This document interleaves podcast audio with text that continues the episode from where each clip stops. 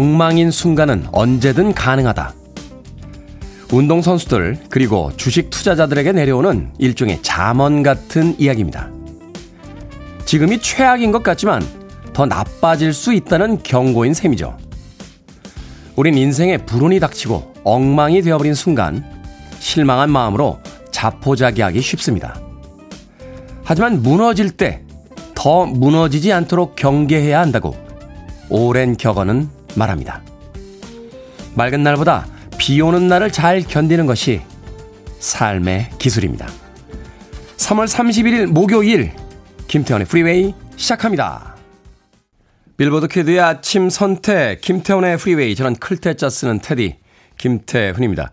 오늘 첫 곡은 김상균님 외에 많은 분들께서 신청해 주신 본조비의 It's My Life로 시작했습니다.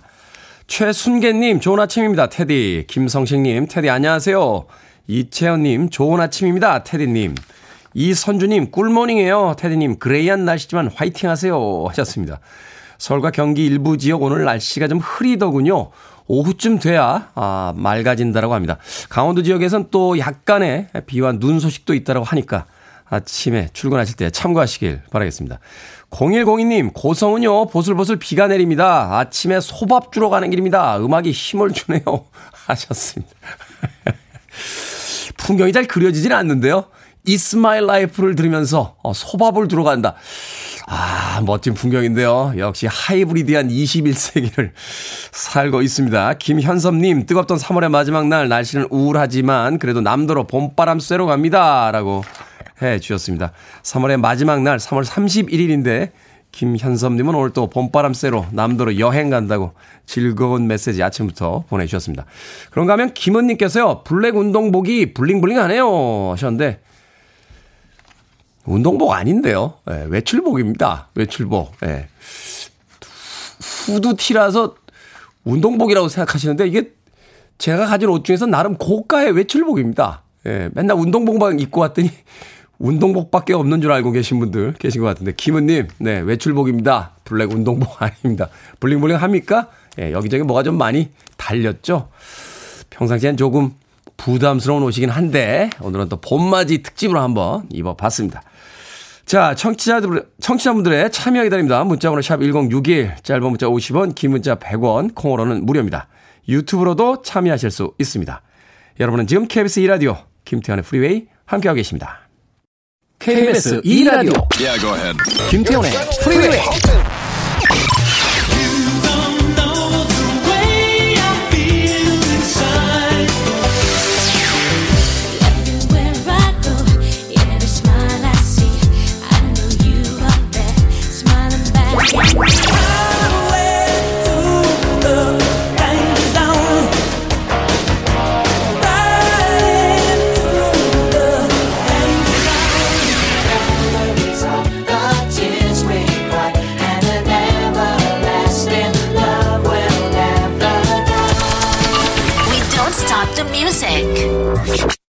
영국의 엘비스 프레슬리 톰 존스의 딜라일라 듣고 왔습니다. 정윤성님께서 신청해 주신 곡이었습니다. 우리는 예전에 이제 성경에 등장했던 데릴라라는 이름으로 어, 알고 있는 그 여성의 이름이죠. 삼손을 유혹해서 어, 삼손의 그 긴 머리를 자르게 만들었던 음, 일종의 팜므 파탈의 어떤 대표적인 여성 캐릭터인데 톰 존스는 그녀는 나의 여자다라고 하면서 애절하게 노래를 부르고 있습니다. 톰 존스의 딜라일라 듣고 왔습니다. 음, K123315595님. 어제 와이프에게 오랜만에 술 한잔 하면서 그동안 못했던 이야기 있으면 해보자고 했더니 불만이 끝도 없이 나오더라고요. 끝에는 결국 싸우고 말았습니다. 차라리 시작을 하지 말걸. 당분간 아침밥은 제가 스스로 챙겨 먹고 나가야 될 것 같아요. 라고 하셨습니다. 초짜신가? 아, 왜 이런 일을 하죠? 아내에게 그동안 불만 있는 거 있으면 나한테 얘기해봐. 왜 이런, 이런, 이런, 하시면 안 돼요, 이런 행위는. 알아서 아내가 이야기합니다. 알아서 하는 것도 우리가 막아내기가 급급한데, 예? 그동안 불만이 있었던 걸 모두 다 얘기해 보라니요. 예. 무슨 일을 벌이신 거예요, 지금? 도대체.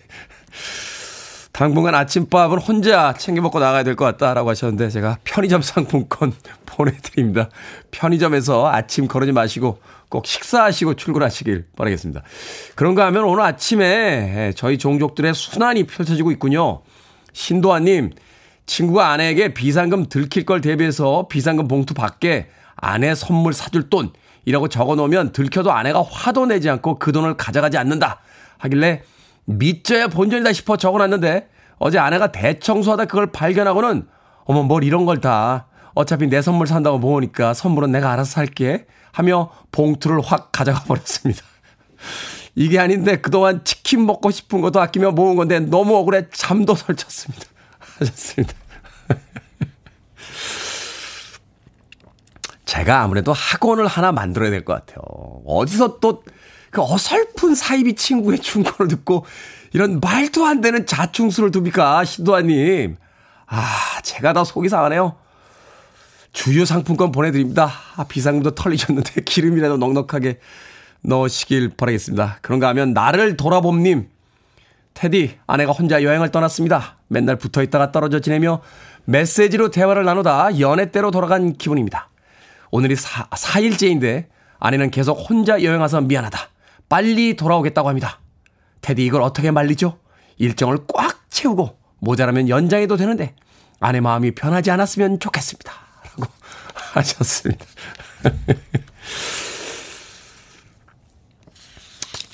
그 옛날에 서로가 없으면 살 수 없다고 고백했던 남녀는 다 어디로 가버린 걸까요? 나를 돌아봄님에게 치킨 한 마리 보내드립니다. 아내가 없는 혼밥은 역시 치킨이죠. 혼자 먹는 닭다리 두 개. 평상시에는 아내 하나, 나 하나 이렇게 나눠 먹습니다만 아내가 없을 때 먹는 그 닭다리 두 개의 그 맛 잊을 수가 없습니다. 치킨 한 마리 드시면서 아내 없는 그 며칠 동안 자유를 만끽하시길 바라겠습니다. 자, 페툴라 클락의 음악으로 합니다. 음악은 또 왜 해필 이런 걸 선곡했나요? My Love.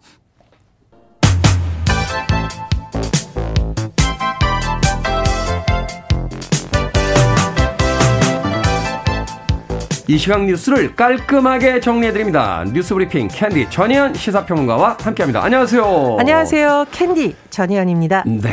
역사를 왜곡한 일본 교과서가 통과된 것으로 확인이 됐습니다. 윤석열 대통령 당선인 한일 관계 개선을 자신했었는데 당장 일본 교과서 문제 이거 굉장히 예민한 문제인데 복병으로 등장했습니다. 예, 지난 28일 윤석열 대통령 당선인 그리고 아이보시 고이치 주한 일본 대사가 만났는데 미래지향적 한일 관계 복원 이런 말이 나왔었고 그렇다면 앞으로 어떤 한일 관계가 설정될 것인가 관심이 높아졌습니다. 그런데 언론의 표현이 빌리자면 네. 일본 정부가 바로 다음 날 우리 왜 뒤통수 친다 이런 말이 있잖아요. 그렇죠.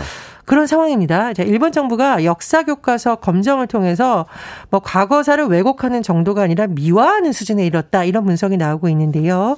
일본의 문부 과학성이 통과시킨 고교 교과서 여러 개의 이 왜곡이 더 심해졌다라는 부분이 나오고 있습니다. 예를 들면 이제 이 위안부 문제가 굉장히 예민한 문제인데 신청본에는 일본군 위안부, 강제 위안부, 종군 위안부 이런 기술이 들어 있어요. 그런데 일본군하고 강제 표현이 삭제됐습니다. 그러면 위안부만 남죠. 그렇죠. 이게 어떤 의미일까요? 여러 가지 해석이 나오는데 이 일본에만 있었던 문화가 아니라 뭐 일반적인 뭐 문화다 뭐 이런 식으로 강제성이 없다라는 점을 은근히 드러내는 거 아니냐라는 아. 거죠. 그리고 고노다마 등을 통해서 사실은 일본 정부가 위안부 문제에 대한 사과의 뜻을 밝히기도 했는데 이것을 완전히 뒤집은 것이다 이런 분석이 나오고 또 독도와 관련된 표현에서도 일본 고유 영토다 이런 기술이 그대로 유지됐다라는 겁니다. 근데 말씀해 주셨듯이 이 한일 관계 문제가 사실 우리나라 국민 정서상 굉장히 예민한 문제이기도 하고 실제로 참 해결하기가 어려운 문제예요. 그런데 윤석열 당선인인 경우에는 굉장히 한일 관계 개선에 대해서 자신을 했었는데 막상 지금 닥친 상황은 그렇게 쉬워 보이지 않는다는 분석이 나오고 있습니다. 윤석열 당선인 측이 일본 교과서 역사 왜곡에 대해서 어제 어, 차별, 그러니까 개별적인 외교 사안에 대한 입장 표명은 부적절하다 이렇게 밝혔는데 일부 언론에서는 이 문제에 대해서만큼은 정말 적극 대응해야 되는 것 아니냐 이런 지적도 나오고 있습니다. 다른 건 몰라도 독도하고 일본 교과서 왜곡 문제는 굉장히 중요한 문제잖아요. 굉장히 중요하고요. 또 이제 차기 정부가 실용주의를 내세우고 있는데 역사 왜곡 문제를 그럼 실용으로 어떻게 판가름 하냐 이것도 굉장히 어려운 숙제가 될 것으로 보입니다. 일본 분들도 참 딱하네요. 자국민 더군다나 이제 자국의 그 젊은 청년들을 이렇게 가르쳐 놓으면 국제사회에 나가서 이거 어떻게 적응을 합니까? 자, 6월 1일 지방선거를 앞두고 민주당이 공천 혁신에 나섰습니다. 박지원 공동비상대책위원장이 후보 공천 5대 원칙을 공개 제안했는데 부동산 정책 책임론을 거론했습니다. 네, 일단 5대 원칙은 예외 없이 기준을 적용하는 것. 청년 공천 30%, 미래 비전, 다양성이 있는데요. 당내에서 좀 일부 반발이 나오는 부분은 심판받은 정책 책임자에 대한 공천 금지입니다. 이 심판받은 정책하면 뭐가 딱 떠오르십니까? 대리님 아시는데 말씀하시기 어렵습니까? 네. 예, 이제 박 위원장이 직접 언급을 했어요. 부동산 정책 실패에 부동산. 책임이 있는 네. 분, 부동산 무리를 일으킨 분들 스스로 나서지도 말아야 되고 공천관리위원회에서 가려내겠다. 라는 겁니다. 이거 왜 그러냐면 이제 박 위원장이 왜 이런 말을 했을까? 사실은 이번 대선에서도 물론은 이 표차가 매우 적긴 했습니다만 대선 패배 원인 중에 하나가 이제 부동산 문제가 있다는 지적이 나오고 있잖아요. 이런 부분을 또 반영을 했고 지금 공천 혁신을 하지 않으면 지방선거에서도 민주당이 대패할 수 있다 이런 우려감이 지금 반영이 돼서 네. 공천 혁신 원칙을 뚜렷하게 밝게다는 분석이 나오고 있습니다. 다만 말씀드렸듯이 그러면 어떤 정책이 좀 부족하다라는 평가가 나오면 거기에 관련된 사람들은 다 선거 나가지 말아야 되는 거냐 이게 정확한 기준이 뭐냐라는 반발이 일각에서 또 나온다고 하고요. 벌써부터 이 부적격 판정을 받을 것으로 예상이 되는 후보들이 이 재심의 위원들에게 연락하는 사례가 지금 벌써 포착이 되고 있다라고 합니다. 어쨌든 공천이 굉장히 어려운 문제예요. 제가 어떤 상황을 봤었냐면 예전에 어떤 분이 공천을 자신했는데 했는데 탈락했습니다. 이 소식을 들은 그분의 어머니가 기절을 했다고 해요. 그만큼 공천 문제는 정치인들의 생사 문제일 정도로 어렵다. 그러나 이 공천이라는 것이 이 정당이 나아가야 될 방향을 보여주는 하나의 상징이기도 하거든요. 아마 민주당이 그런 면에서 고민이 깊지 않을까 그런 생각이 듭니다. 이번 대선도 결국 이제 부동산에서 갈렸다라는 것이 이제 전문가들의 의견인데 잘 싸웠다는 이야기보다는 반성이 먼저 앞에 있어야 되는 게 아닌가 민주당 입장에서. 예, 아마 이제 반성도 하고 혁신도 하겠다라는 이제 소위 말하는 드라이브를 우리가 건다 그러잖아요. 네. 어제 이런 움직임을 나타낸 것으로 보이는데 말씀드렸듯이 또 이 반발도 있을 수 있고 이게 합리적인 대안이냐는 비판도 있을 수 있기 때문에 앞으로 공천인 이 기준이 어떻게 될지도 또 하나의 관심사입니다. 주택담보금리가 연 6%를 돌파했습니다. 올해 안에 7% 7%도 넘길 수 있다 이런 전망이 나오는데 몇 년 동안 이 주택자금 대출 받아가지고 집산 분들 굉장히 많잖아요. 이거 가계 부담되는 거 아닙니까? 예, 뭐 여러 가지 우려도 나오고 있고 기대도 나오고 있는데 최근에 대출 문턱이 낮아졌다라는 점은 대출이 급한 분들한테는 반가운 소식일 수 있는데요. 근데 또 한편을 봐야 됩니다. 시중은행에 연 6%대 금리의 주택담보대출 상품이 등장을 했는데 6%대 주담대 상품이 나온 거 11년 만이라고 합니다. 네. 그러면 어떻게 될까요? 이자가 늘어나게 되겠죠. 당연히 그렇죠. 도대체 왜 그럴까? 일단 금융당국의 대출 규제, 뭐 기준금리 인상 여러 가지가 있고 또 미국 중앙은행인 연방준비제도가 긴축 재정에 들어가면서 테이퍼링 시작했죠. 예, 이제 금리 미국발 어떤 금리의 움직임이 각국에 영향을 미치고 있고 우리나라의 어떤 은행채 금리라든가 이런 부분에도 영향을 미친다는 분석이 나오고 있습니다. 그러면 앞으로 대출 금리가 어떻게 될까라는 전망이 나오고 있는데 상승세를 이어갈 것이라는 전망이 많이 나오고 있어요. 그리고 지금 50조 규모원의 2차 추경을 지금 인수위 단계에서부터 하겠다는 의지가 나오고 있는데 아, 적차구체를 만약 발행한다라고 하면 채권금리 상승폭이 더 커질 수도 있다라는 분석이 나오고요. 이렇게 되면 올해 안에 주담대 금리가 연 7%를 돌파할 가능성도 있다고 합니다. 말씀해 주셨듯이 대출 문턱 낮아지는 건 좋은데 이렇게 주담대 금리가 오른다면 이른바 영끌했던 사람들, 네. 비투했던 사람들, 특히 이것을 갖고 부동산에 투자했던 사람들에게는 굉장히 충격이 있을 수 있다라는 우려가 제기되고 있고요. 국제통화기금에서 종합적인 평가를 내놨는데 첫 번째 는 어, 세제를 강화해서 민간 주택 공급이 제한됐으니 효과가 적정한지 다시 봐라. 그리고 가계부채에 대해서는 오히려 대출 규제를 강화해야 된다. 왜냐하면 뭐 예를 들면 중소기업이나 이런 것도 빚이나 수익성이 취약하다는 거고요.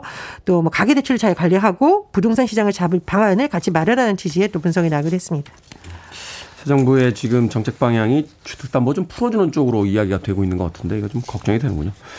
방역 당국이 면역 저하자나 고령자를 중심으로 4차 접종 여부를 검토 중이다라는 이야기가 나왔습니다. 미국은 50세 이상 성인에 대한 4차 접종을 승인했고요. 우리나라의 경우에는 지난달 14일부터 3차 접종 마친 면역 저하자 요양병원 시설, 정신건강증진시설에 입원해 있는 사람, 입소자, 종사자를 대상으로 하기도 있어요. 그런데 사사업종 좀 확대해야 되는 거 아니냐라는 의견이 나오고 있다라고 하는데 어제 어 정부 당국의 어떤 여러 가지 입장을 분석을 해 보면 면역 저하자나 고령자에 대한 4차 접종 여부를 모니터링 검토하고 있다고 합니다. 특히 고령자를 대상으로 할 가능성이 높다라고 네. 하는데요. 다만 이 4차 접종 이득이 얼마나 될지는 좀 검토가 필요합니다. 그래서 외국의 동향이라던가 전문가 의견이라던가 또이 변이 우세종 유행 상황 등을 면밀히 검토해서 정부에서 결정할 것으로 보입니다. 그렇군요. 또 맞아야 됩니까? 자, 오늘의 시사 엉뚱 퀴즈 어떤 문제입니까? 예, 민주당의 공천 혁신 관련한 소식 전해드렸습니다. 지방선거 앞두면 뭐 민주당도 국민의힘도 모든 정당은 공천이 매우 중요한데 그렇죠. 옛날 어린이들은 하늘천 이거 외우는 거 중요했죠. 네. 자, 오늘의 시사 엉뚱 퀴즈. 옛날 어린이들이 서당에서 한문 교육 받았습니다. 교재 한 권에 다 배우면 떡과 음식을 준비해서 이것을 하고 다음 책을 배우러 넘어갑니다. 책 시시라고도 부르는 이것은 무엇일까요? 1번 볼거리, 2번 책거리, 3번 미야사거리, 4번 이 나이에 내가 하리? 정답 아시는 분들 지금 보내주시면 됩니다. 재미는 오답 포함해서 총 10분께 아메리카노 쿠폰 보내드립니다. 서당에서 교재 한 권을 다 배우면 떡과 음식을 준비해 이것을 하고 다음 책으로 넘어갔습니다. 책 시시라고도 부르는 이것은 무엇일까요? 1번 볼거리, 2번 책거리, 3번 미아사거리, 4번 이 나이에 내가 하리? 문자 번호 샵 1061, 짧은 문자 50원, 긴 문자 100원, 콩으로는 무료입니다. 뉴스 브리핑 전희연 시사평론가와 함께했습니다. 고맙습니다. 감사합니다.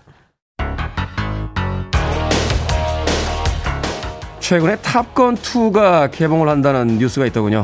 탑건 1에 나왔던 음악이죠. 케니 로긴스 Danger Zone.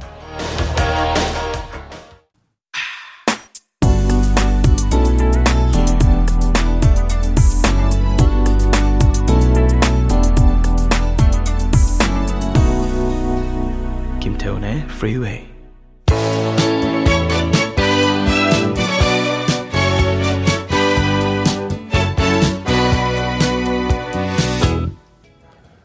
앤디 깁의 On Everlasting Love 듣고 왔습니다. 자, 오늘의 시서 엉뚱 퀴즈. 교재 한 권을 다 배우면 떡과 음식을 준비해 이것을 하고 다음 교재로 넘어갔는데요. 이것은 무엇일까요? 정답은 2번 책거리였습니다. 책거리. 4338님, 정답 책거리입니다. 중학교 때 우리는 하늘 높이 던진 기억이 나요. 싫어하는 과목책은 더 높이라고. 그렇죠. 이 중고등학교 때 왜 그 학년 끝나고 나면 교과서 열심히 던졌던 그런 기억이 납니다. 꼭 저처럼 공부 못하는 학생들이 더 신나게 던집니다. 네, 공부 잘하는 친구들은 안 던집니다. 혹시 또 봐야 될 일이 있을지 몰라 하면서 저는 재수 때요. 네, 재수 끝나고 나서 죄송한 이야기인데 그 시험 끝나고요. 예, 가방 들고 이태원에서 한 잔 마시고 오다가 예, 한남대교에서 한남대교 건너다가 가방 던진 기억이 납니다. 천만 서울 시민 여러분들께 사과의 말씀 드리겠습니다. 철없던 시절이니까 아무쪼록 용서해 주시길 바라겠습니다. 왜 갑자기 그 생각이 나죠? 네. 4477님, 책거리입니다. 어제 배웠어요. 신기하네요. 하셨고요. 1441님, 책거리 아파서 남편에게 설거지 시켰더니 이 나이에 내가 하리? 하면서 따집니다. 그럼 누가 하리? 라고 1441님.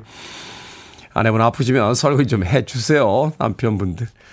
자, 방금 소개해드린 분들 포함해서 모두 10분에게 아메리카노 쿠폰 보내드립니다. 당첨자 명단은 방송이 끝난 후에 김태훈의 프리웨이 홈페이지에서 확인할 수 있습니다. 콩으로 당첨되신 분들 방송 중에 이름과 아이디 문자 보내주시면 모바일 쿠폰 보내드리겠습니다. 문자 번호는 샵 1061 짧은 문자는 50원 긴 문자는 100원입니다.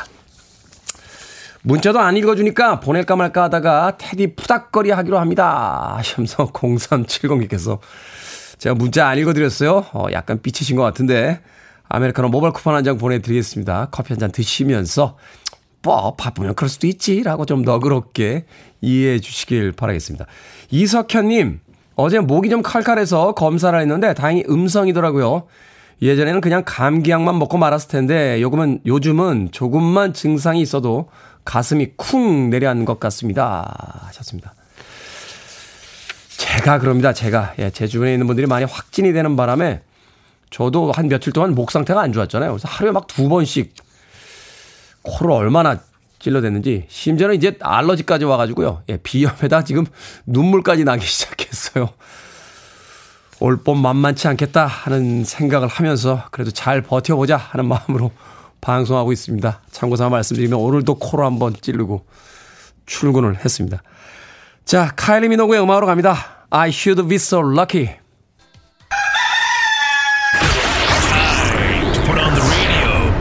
김태훈의 프리웨이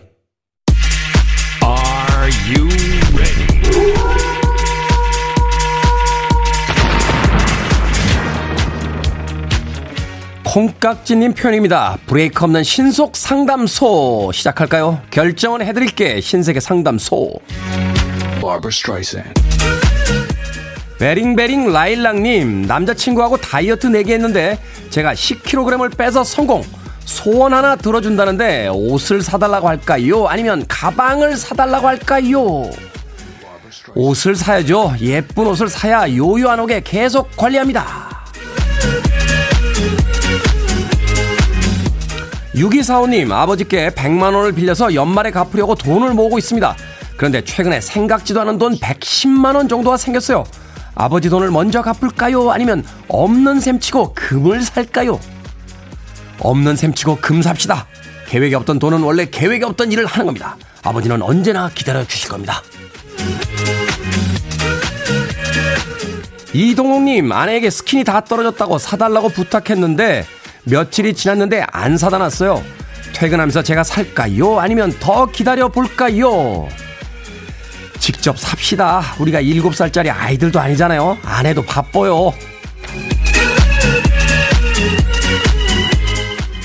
K123454647님, 전 남친의 생일입니다.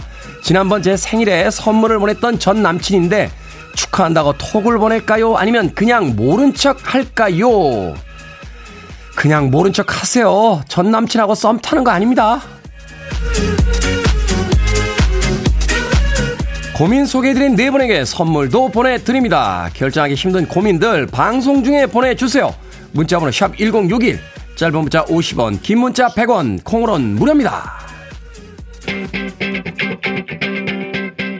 자, 금요일 전야제죠. 목요일입니다. 신나게 달려볼까요? 쿨라 쉐이커, Hush. Listening to one of the best radio stations around. You're listening to 김태훈의 프리웨이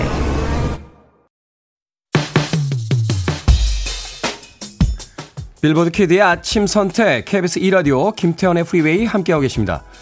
SF님께서요. 제 생일곡 신청인데 그냥 출근할까요? 계속 기다릴까요? 하셨는데 SG 워너비 가요를 신청하셔서 틀어드릴 수가 없습니다. 팝음악으로 다시 한번 신청해 주세요. 0907님 분당 수서간 고속도로 사고 있습니다. 안전 운전 하세요 하셨습니다. 고맙습니다. 봄천사님 2시간 행복했습니다 하셨는데 1시간밖에 안 지났습니다. 1부 끝곡은 셀레나입니다. I could fall in love. 2부에서 뵙겠습니다.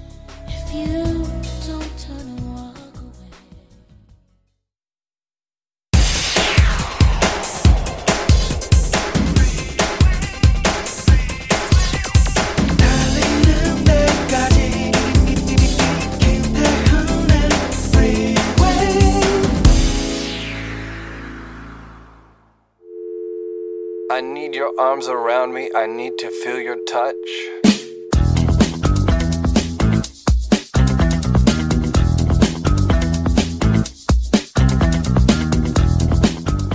포기는 할 수 없다라고 결정하고 넘어져 봐라. 산악인 친구는 이렇게 말한다. 한 번도 넘어지지 않고 정상까지 간 사람은 아무도 없어.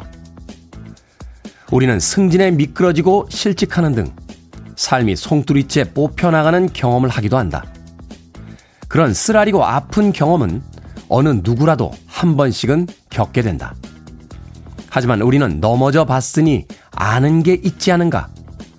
그것만으로도 대단한 재산이 된다.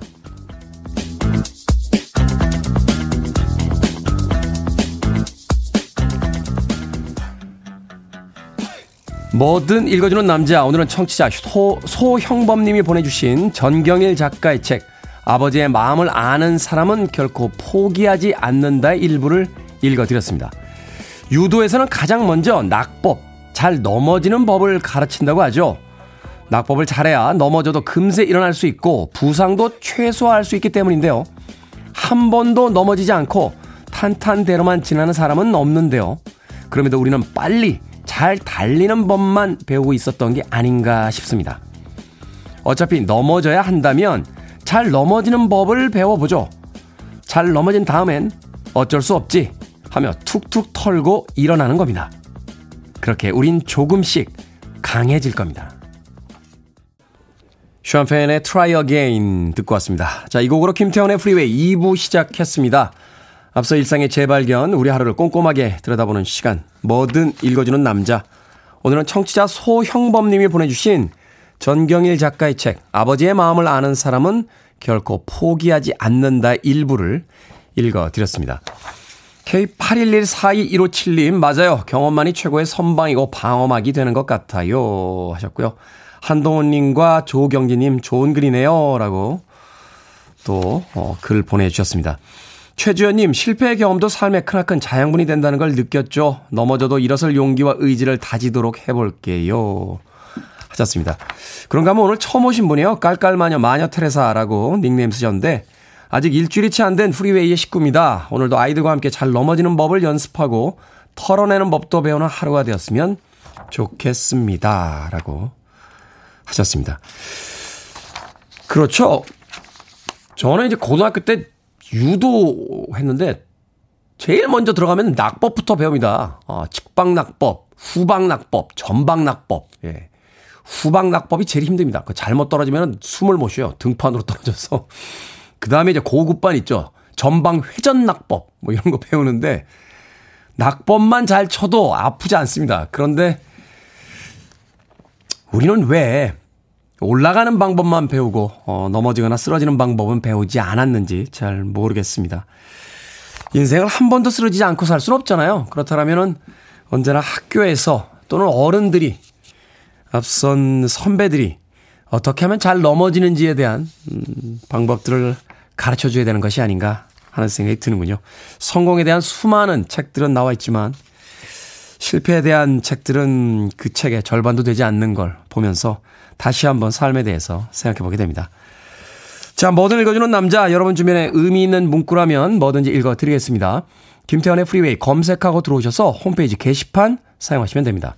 말머리 뭐든 달아서 문자로도 참여가 가능하고요. 문자 번호는 샵1061, 짧은 문자는 50원, 긴 문자는 100원, 콩으로는 무료입니다. 오늘 채택되신 청취자 소형범님에게 촉촉한 카스테라와 아메리카노 두 잔 모바일 쿠폰 보내드리겠습니다. I want it. I need it. I'm desperate for it. Okay, let's do it. 김태훈의 Freeway. 비슷한 리듬의 두 곡 이어서 들려드렸습니다. 스칼렛 앤 블랙의 You Don't Know 그리고 이어진 곡은 Tears for Fears의 Everybody Wants to Rule the World까지 두 곡의 음악 이어서 들려드렸습니다.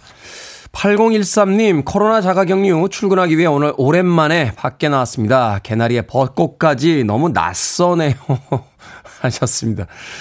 일주일 만에 거리에 나왔더니 거리가 완전히 달라져 있습니까? 풍경이 완전히 바뀌어 있죠. 일주일 전만 해도 아침에 꽤나 춥게 느껴졌던 그래서 제가 아침에 방송하면서 멘트 할 때마다 아침 저녁 춥습니다. 옷차림 단단히 챙기십시오 라고 했는데 오늘은 저도 좀 얇게 입고 왔어요. 그냥 가벼운 티셔츠 어, 후드 티 하나를 이렇게 턱 걸치고 나왔는데도 그렇게 춥게 느껴지지 않더군요. 일주일 사이에 이제 봄 쪽으로 더 많이 아, 이동해 간 것 같습니다. 8013님. 어, 3888님, 편의점에서 일하는데 어젯밤에 손님이 반말하고 욕해서 영 꿀꿀합니다. 날씨가 흐릿해서 그런가요? 그래도 4년 전 편의점 근무 시작할 때보다는 많이 나아졌네요. 그걸로 위안을 삼아야지 어쩌겠어요. 하셨는데. 반말하는 사람들도 지금 뭐죠? 예? 아니, 나이가 어리건 어쩌건 간에 내 아이도 아니고 남의 집 아이들이잖아요. 왜 반말을 하는 겁니까 도대체? 2022년인데 아직도 19세기 어디쯤에 살고 계신 분들 꽤나 많은 것 같습니다. 편의점뿐만이 아니라 그 백화점이나 음식점이나 일하시는 분들한테 반말 함부로 하시는 분들 계신데 그때 참지 마십시오. 어, 저는 생각이 그렇습니다. 참지 마셔야 돼요. 어, 그래서 사회 분위기가 완전히 변했다라는 걸 인식하셔야 아, 그분들도 조심하십니다. 우리가 아휴, 그냥 시끄러운 거 싫어서라고 참아버리는 바람에 예, 빌런들이 지금도 아직도 저 바깥에 어디서 활동 중입니다. 참지 마시고요. 반말하지 마세요. 라고 딱 부러지게 한마디 하십시오. 3888님. 네. 마음 상하신 것 같은데, 편의점 상품권 보내드립니다. 네. 편의점에서 근무하신다고 하셨는데, 편의점 상품권 가지고, 예, 퇴근 후에 마음껏, 마음껏 편의점에서 물건 사시길 바라겠습니다. 6428님, 태우님, 방송 중에 수술 들어가겠네요. 오늘 첫 수술로 잡혔습니다. 하셨는데, 에, 지금 수술 들어가셨나 모르겠네요. 6428님, 수술 잘 받고 빨리 쾌차하시길 바라겠습니다. 민주현님, 한의원에서 간호사로 근무하고 있어요. 오늘이 5년째 되는 날입니다. 아이들 키우면서 일하는 게 쉽지 않았지만 남편이 5년 동안 참 많이 도와줬습니다. 같이 일하시는 원장님도 잘해주시고 동료들도 사이가 좋아서 열심히 하고 있어요. 앞으로도 더 열심히 해보려고요. 하셨습니다. 5년 동안 열심히 하셨는데 보람이 있으신 것 같네요. 앞으로 더 열심히 예, 일하시길 바라겠습니다. 민주현님, 피자 한 판 보내드릴게요. 콩으로 오셨는데 샵 1061로 이름과 아이디 다시 한번 보내주시면 저희들이 아, 피자 한 판 모바일 쿠폰 보내드립니다. 짧은 문자 50원, 긴 문자 100원입니다. 자, 박미영님의 신청곡을 합니다. 도자켓의 버전으로 신청하셨는데 도자켓은 2001년 이후 버전이기 때문에 홀의 원곡으로 골랐습니다. Celebrity Skin.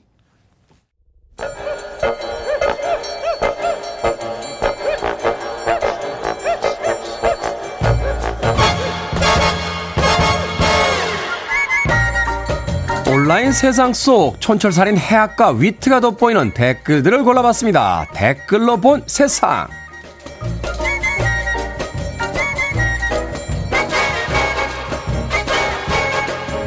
첫 번째 댓글로 본 세상. 여자 테니스 세계 랭킹 1위인 호주의 애슐리 바티 선수가 은퇴를 선언했습니다.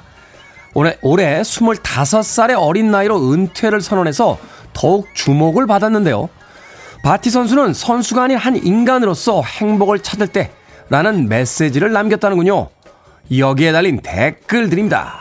지수님, 한 분야에서 세계 1등을 해본 사람은 인생을 보는 시선도 일반인과 많이 다르네요.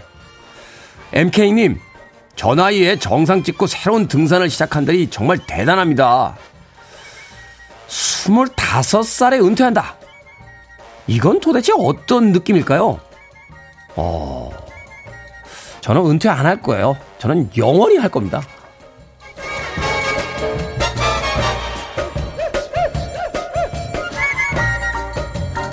두 번째 댓글로 본 세상 부패 혐의를 받고 폴란드로 망명했던 페트로 포로셴코 우크라이나 전 대통령이 러시아 침공을 계기로 재평가를 받고 있습니다. 전쟁을 피해 외국으로 대피했던 몇몇 고위 인사들과 달리 오히려 지난 1월 조국으로 돌아왔기 때문인데요. 사제 20억 원을 들여 군장비를 구입하고 최전선에서 전투를 이끌고 있다는군요. 게다가 재임 시절 추진한 국방 정책들이 적군을 막는데 결정적 기여를 하고 있다는데요. 여기에 달린 댓글들입니다. 가가규규님. 내 자식만큼은 영웅이 필요 없는 건강한 나라에서 살았으면 했는데 이번 사태를 보면서 생각이 좀 바뀌었습니다. 강인한 정신을 키워놔야 위기 상황 때 소중한 것들을 온전히 지켜낼 수 있겠더라고요.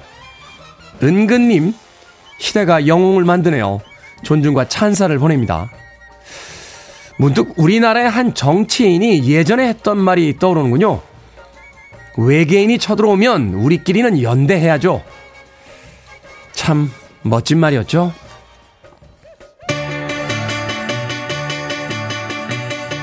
슈퍼그랬습니다. alright.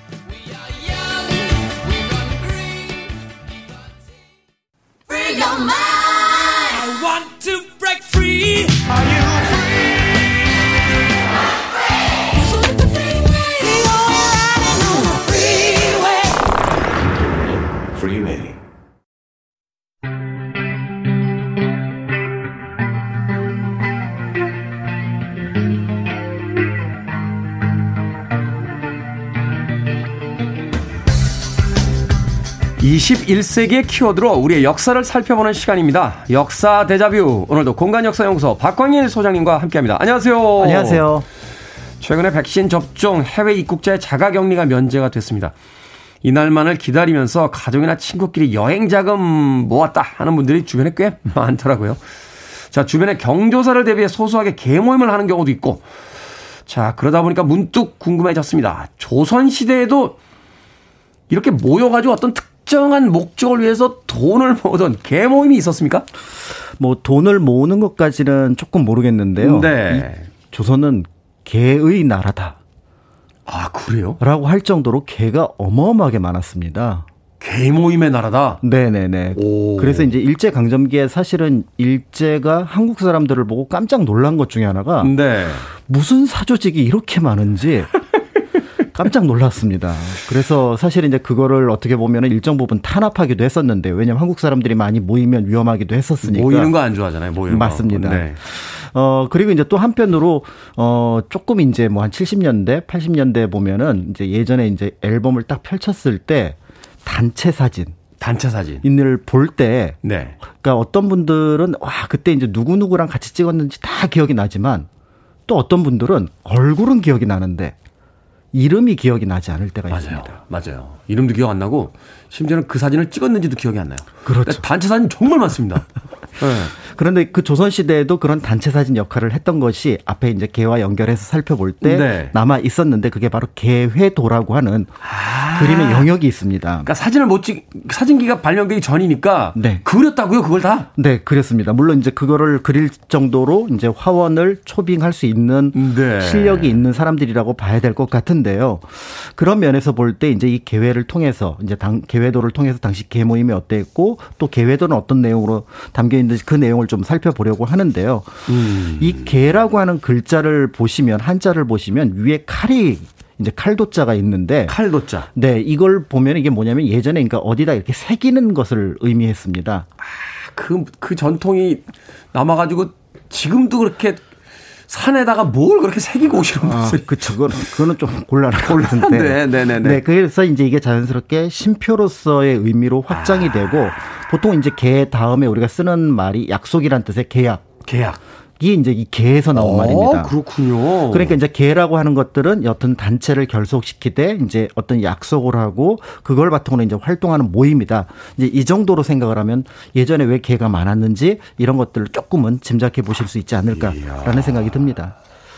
이 개 모임 참 범위가 넓지 않습니까? 저희 어머니는 그 경제 활동을 안 하신 지가 벌써 수십 년이 되셨는데도 모임이 너무 많으세요. 일단 성가대 모임, 권사님들 모임, 또 뭐 지역의 무슨 모임, 또 어디 무슨 남대문 시장 가시는 모임, 또 뭐 꽃놀이 가시는 모임. 개의, 계란, 계란 다 드신 것 같은데. 어떻습니까? 이 조선시대 역사 속에도 이렇게 많은 개 모임들이 기록이 돼 있습니까? 그렇죠. 어, 특별히 이제 개와 관련된 기록들이 이제 삼국시대에도 기록에 나옵니다. 그래서 개로 볼만한 내용들이 있고요. 또 개라는 네. 한자가 들어가 있기도 한데 그 내용을 지금의 개 모임과 연결해서 구체적으로 드러나기 시작한 거는 고려시대입니다. 고려시대. 근데 이제 고려시대 보면은 개 하나 잘 들었더니 목숨을 구했다. 뭐 이런 개도 있습니다. 어, 그래요? 어, 이규보가 이제 그 유자량이라는 사람의 이제 묘지문을 써줬는데요. 네. 이 유자량이라는 사람이 이제 그 문벌 귀족입니다. 문벌 귀족. 그러니까 이제 잘 나가는 집안의 자제였던 거죠. 네. 그래서 이제 16살 즈음에 자신이랑 비슷한 처지에 있는 사람들과 함께 이제 개를 맺었는데 무슨 일이었는지 같이 옆에 있었던 무신들도 개에 참여를 시켰던 겁니다. 아, 원래 문무가 이렇게 나눠져 있었던 시대였는데 그렇습니다. 불구하고. 그래서 문신은 굉장히 이제 귀족이었고 무신은 사실은 평민 정도가 많았거든요. 네. 그러니까 이제 개원들이 반대를 했던 거죠. 아, 왜 무신들을 드리느냐. 음. 그런데 이제 유자량이 저 사람하고 무슨 친분이 있었는지 어떻게 어떻게 설득을 해서 그 사람을 개 모임에 드렸는데 몇 년 지나지 않아서 1170년에 그 유명한 무신 정권, 무신난이 일어난 겁니다. 아, 무신난이 일어난 다. 그래서 문신들을 다 죽였거든요. 네. 그런데 이 개원들은 다 살았습니다. 무신이 포함되어 있던 덕분에. 그래서 개 모임 잘하면 살아남는다라는 뭐 이런 얘기도 있는데 어쨌든 이런 것들을 그렇군요. 통해서 이제 고려 시대 이제 개 모임이 있었다는 걸 볼 수가 있고요. 네. 그다음에 이제 보통 개하면 아까 말씀하셨던 이제 금전과 관련된 내용들을 생각할 수 있는데 그렇죠. 그런 모습들을 볼 수 있는 게 이제 목은 이세기 오동이라고 하는 사람에 대한 전기를 적은 내용이 있는데요. 오동. 네, 사람 이름입니다. 근데 네. 이 사람이 죽었을 때 개를 맺었던 선비들이 돈을 모아서 그 장례식에 부조를 했다. 라는 기록이 남아 있습니다. 음. 그러니까 이제 이런 것들을 통해서 개 모임이 또 한편으로는 금전적으로 서로 도움을 주는 어떤 그런 모습이었다라고 볼 수가 있는데요. 네. 이런 개 모임에서 이제 유난히 두- 두드러지는 건 이제 남성들이었다라는 거고요. 남성들. 그 아무래도. 배경은 아무래도 사회 활동을 그렇죠. 남성들이 할 수 있었기 때문에 그런 모습에서 이루어지지 않았을까. 그런 면에서 이제 뭐 여러 뭐 같은 과거에서 이제 합격을 한 모임이라든지 관청에서 모임이라든지 아니면 같은 동네 또는 같은 나이에 있는 그런 어떤 사람들이 모임을 가지면서 개를 만들었다라고 볼 수가 있는 거죠. 그렇죠. 이동과 이제 모임이 자유로워야 이게 개가 성립이 되는데 아무래도 이제 봉건주의 시대였기 때문에 남성들을 중심으로 해서 이루어졌다. 유명인이 참여했던 개 모임 있습니까? 아, 최근에도 그렇고 유명인이 어디 모임에 나온다. 그럼 이제 회원 숫자 확 늘거든요. 제 아는 분들이 이제 뭐 밴드라든지 뭐 이렇게 뭐 무슨 모임 이런 거 하는데 그렇게 저를 찾습니다. 네. 제가 가면은 회원 숫자가 확 늘지 않겠느냐라고 하는데 언제나 저는 가능성으로만 남겨놓고 잘 가지 않거든요. 그렇죠. 칼집에 칼이 있을 때 가장 무섭습니다. 그렇죠. 네. 갔다가 만약 효과가 별로 없는가 하면 얼마나 무시당하겠습니까? 뭐 효과가 있긴 하겠습니다만은 어 유명인으로서 뭐 이 정도 유명한 사람이 있을까 싶은데요. 네. 바로 조선을 건국한 태조입니다. 태조도 개 모임을 했어요. 네. 건국한 지 이제 두 달 만에 그러니까 이제 막 이제 떠오르는 용인 거죠. 네. 그런 상황에서 이제 개국 공신의 자손, 동생, 사위들 그러니까 이제 가족들을 불러갖고 음. 우리는 충효로 뭉쳐야 합니다라고 얘기를 하면서 사실 일종의 정치적인 모임이긴 한데 그러네요. 그 끝에 개라는 것을 붙여서 이제 충효계라는 것을 이름을 붙였고요. 아니야 사적 모임이야 뭐 정치적인 거 아니야 뭐 이런 식으로 이제 슬쩍 물을 탔군요. 그렇습니다. 오. 그렇지만 또 한편으로 사적으로 태조와 연결이 되는 사람들은 어떻게 보면은 그 신분의 보장을 받았다는 점에서 네. 굉장히 중요한 의미를 가질 수 있을 것 같고요. 태종도 비슷하게 이제 권력을 잡은 뒤에 공신들과 이제 은신계라는 걸 맺기도 했고 음. 또 한편으로는 또 태종이 굉장히 정치적이었기 때문에 자신과 나이가 같은 관료들하고 계를 맺기도 했습니다. 동갑계를. 아. 그러면서 이제 공적 사적으로 이 정치인들이 개를 활용했다라고 볼 수가 있고요. 어, 조선시대 이제 가장 유명한 개라는 이름으로 불리지는 않지만 널리 쓰였던 것이 나이가 이제 70 이상이면은 기로회, 기러, 기영회 이와 같은 어떻게 보면은 고위 관료이면서 동시에 나이가 많았던 관료들의 모임이 늘어나게 되는데요. 이런 자리에 이제 자연스럽게 이제 굉장히 높은 사람들 또 때에 따라서는 권력 있는 사람들이 모이니까 그거를 기록으로 남겨놓고 싶어 합니다. 네. 그러면서 이제 개회를 그린 그림인 개회도 이제 개축이라든지 이런 것들이 남아 있게 되는 거죠. 그렇군요. 말하자면 지금으로 이야기하면 이제 고위 공직자 퇴직 모임 뭐 이런 걸 이제 하면서 맞습니다. 그걸로 이제 사적인 거다라고 하지만 또 은근히 또 영향력을 좀 행사하고 싶어 하는 그렇습니다. 그리고 누구 누구가 내 옆에 있었는지를 보여주고 싶은 이런 것들이 이제 같이 반영된 거라고 볼 수가 있는 거죠. 저는 천성적으로 이 모임을 별로 안 좋아해서요. 좀 둘 걸 그랬나요? 예, 좀 이렇게 뭐 사람에 따라서 좀 다르지 않을까라는 생각을 하는데요. 그러니까. 어, 그런데 이제 의외로 이제 조선 중기로 넘어서면서 이 네. 개 모임을 주도했던 세력이 바로 이제 중간 정도의 관료들이었던 난관들이었습니다. 중간 정도의 관리들이다. 그러니까 이제 품계로 치면 5품, 6품에 해당하는 인물인데요. 지금으로 이야기하면 한 국장급들 되나요? 공- 고위공직자. 그 정도가 될 겁니다. 국장, 실장 네. 또는 그보다 조금 밑은 과장급 뭐 요 정도가 될것 그러니까 같은데. 차관이나 장관급들은 아닌. 예, 왜냐하면은 차관 장관은 개 모임을 하려면 혼자 해야 돼요. 왜요?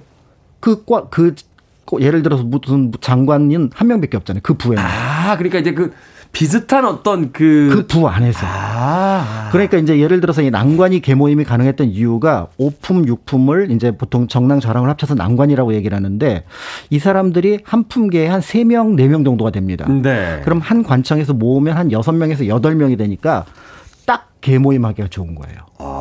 그래서 이들이 이제 개모임을 하게 되는데 6조, 그러니까 2조부터 호조까지의 난관들의 개모임을 포함을 해서 예를 들어 뭐 사헌부의 총마계, 사관원의 미원계, 의금부의 금오계, 승정원의 은대계 이런 것들이 기록과 그림으로 남아 있는데요. 네. 그런데 이제 조금 어려운 것들 중에 하나가 이제 옛 자료를 보다 보면 총마개인데 이게 왜 사원부랑 연결이 되어 있지? 예를 들어 말은 어떤 의미가 있지라고 하는데 이게 어사가 타고 다니던 말 을 상징을 하는 거고요.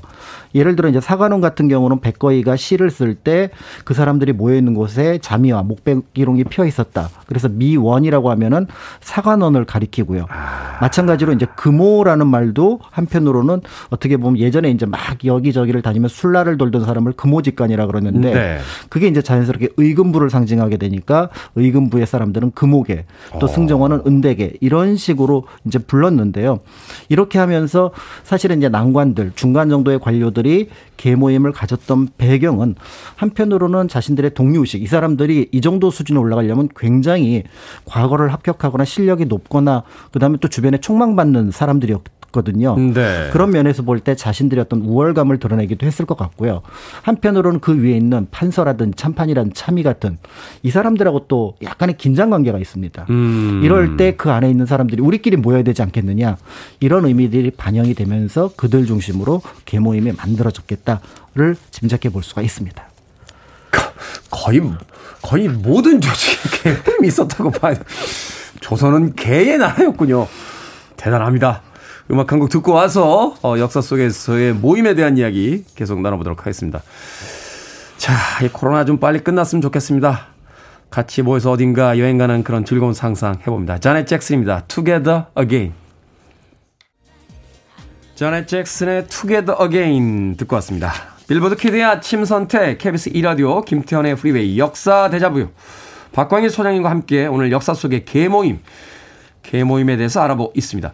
앞서서 잠깐 이야기해 주셨는데, 이제 계모임을 하면은 이제 계회도라는 그림을 그렸다. 이제 사진기가 없던 과거에 남겼던 증표인데, 이 계회도와 함께 또 다른 어떤 증표들이 있었는지 좀 알려주시죠. 이 개회도가 굉장히 중요한 증표입니다. 음. 어, 최근에 이제 언론을 통해서 등장을 했는데 우리나라에 남아 있는 가장 오래된 개회도가 외국에서 지금 그 경매를 통해서 들어왔습니다. 네. 그런데 그 개회도가 이제 독서당 개회도라고 하는 것이거든요. 독서당 개회도. 네, 독서당이 어디 있었냐면은 지금 옥수동 일대에 있었는데 네. 일종의 이제 사가 독서라 그래서 관리들 중에서 미래가 촉망되는 젊은 학자들에게 약간의 휴가를 주는 겁니다. 아. 그러니까 자신들이 이제 굉장히 뭔가 있어 보이잖아요. 그렇죠. 이제 그래서 예를 들어 개회도가 이제 그 시기에 두 개가 남아 있는데 지금 들어오는 개회도에는 주세붕이라는 사람이 이제 소수서원을 세웠던 분이죠. 네. 그분이 이름이 있고요. 또 다른 개회도에는 이이 유성룡 정철의 이름이 있습니다. 어, 뭐 당대 최고네요. 그러니까 이제 이 개회도를 통해서 이제 당대 누가 그 개모임에 참여를 했는지를 살펴볼 수가 있는데요. 이 개회도는 형식을 가지고 있습니다. 먼저 예를 들어 제목이 있는데요. 어, 앞에서 말씀드렸던 것처럼 의금부 난관의 모임이다. 그럼 위에 금오 개첩 크게 씁니다. 네. 그리고 나서 거기에 이제 누군가의 이제 축시를 받습니다. 아, 의금부에서 일을 하는 것이 얼마나 뭐 영광스럽고 영예로운가 뭐 이런 축시를 위에다 쫙 적고요. 잠깐 생각해 보니까 의금 보면 지금 검찰 모임들 아닙니까? 그렇습니다. 검찰, 검찰 모임에 딱 축시 받고. 네. 아, 그렇군요. 그런 다음에 이제 그 밑에 이제 그 배경이 되는 건물과 함께 의금부 건물과 함께 사람이 그려져 있는데요. 네. 아마 당대에 참여했던 사람들은 그 조그맣게 그린 사람을 보고 저게 누군지 알 겁니다. 그때 첫 번째 누가 앉았잖아. 두 번째 누가 앉았잖아. 그렇겠죠? 그렇지만 그게 조금 시간이 지나거나 후대 사람들은 그걸 잘 모르니까 어, 모르죠. 그러니까 참여 인물에 대한 방명록 형식의 내용을 그 밑에 적습니다. 또 적어요. 이걸 좌목이라 그러는데요. 네. 이 굉장히 치밀합니다. 예를 들어서 어 이제 그 뭐라 그럴까요? 본관, 그다음에 이름, 그다음에 호, 그다음에 직급, 나이, 그다음에 과거에 합격한 해, 부친의 이력, 형제 이력이 다 적혀 있습니다.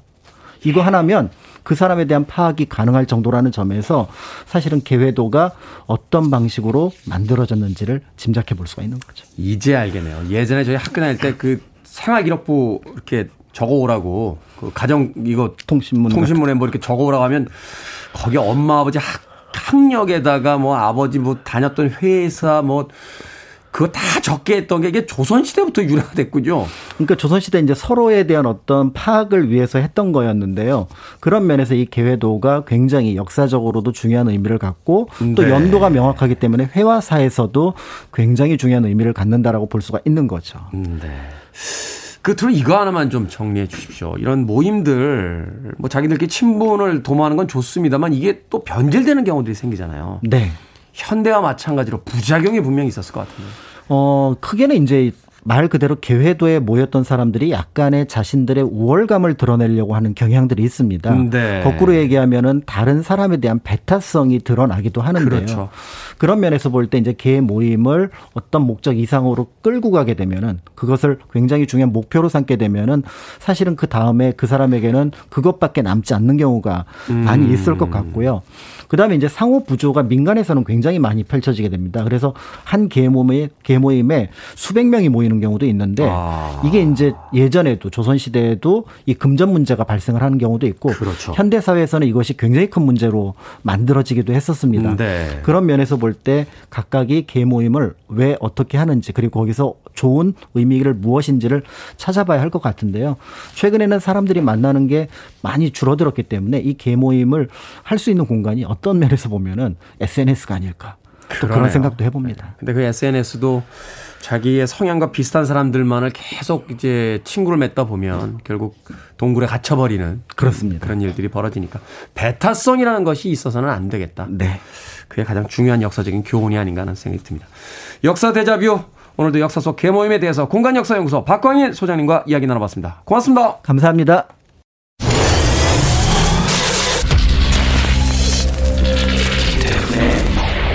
Freeway.